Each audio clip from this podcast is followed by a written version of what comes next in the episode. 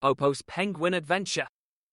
A South Pole surprise. Popo's mischievous escapades at the North Pole had become legendary, and every year there was a sense of anticipation about what he might do next. It wasn't long before Popo hatched another unconventional plan, one that involved a surprise visit to the South Pole and a rather unexpected party of penguins. With his characteristic twinkle in his eye and his mischievous grin, Popo announced to Santa and the other elves that he had a cousin named Pip who lived at the South Pole.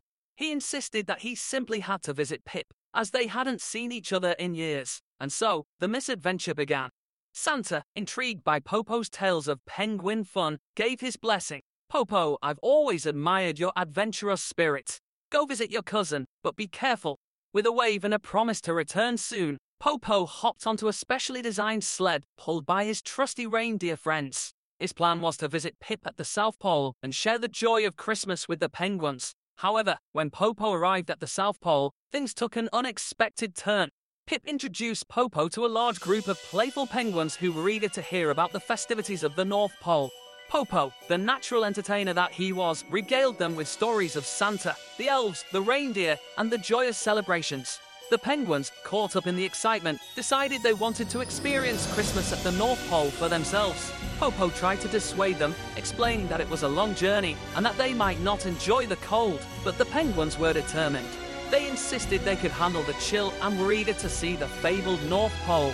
With a sigh and a smile, Popo realized he couldn't let the penguins down. So, he gathered his newfound friends and embarked on a grand adventure back to the North Pole. Santa was in for quite a surprise when he heard the unmistakable sound of thousands of flapping wings approaching his village.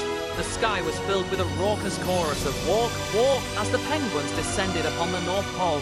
Santa, Mrs. Claus, and the elves watched in astonishment as the penguins waddled through the snow looking for a grand Christmas celebration. Popo, Santa exclaimed, What have you done?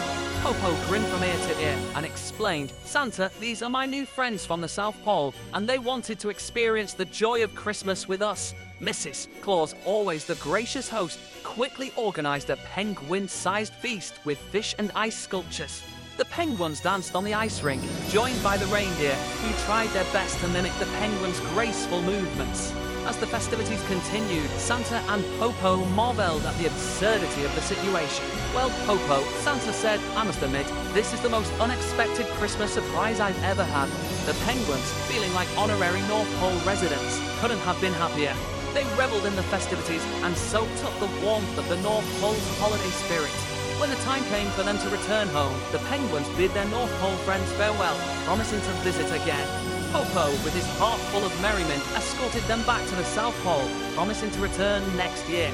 And so, the mischievous elf Popo, who always seemed to find trouble, brought a charmingly quirky tradition to the North Pole.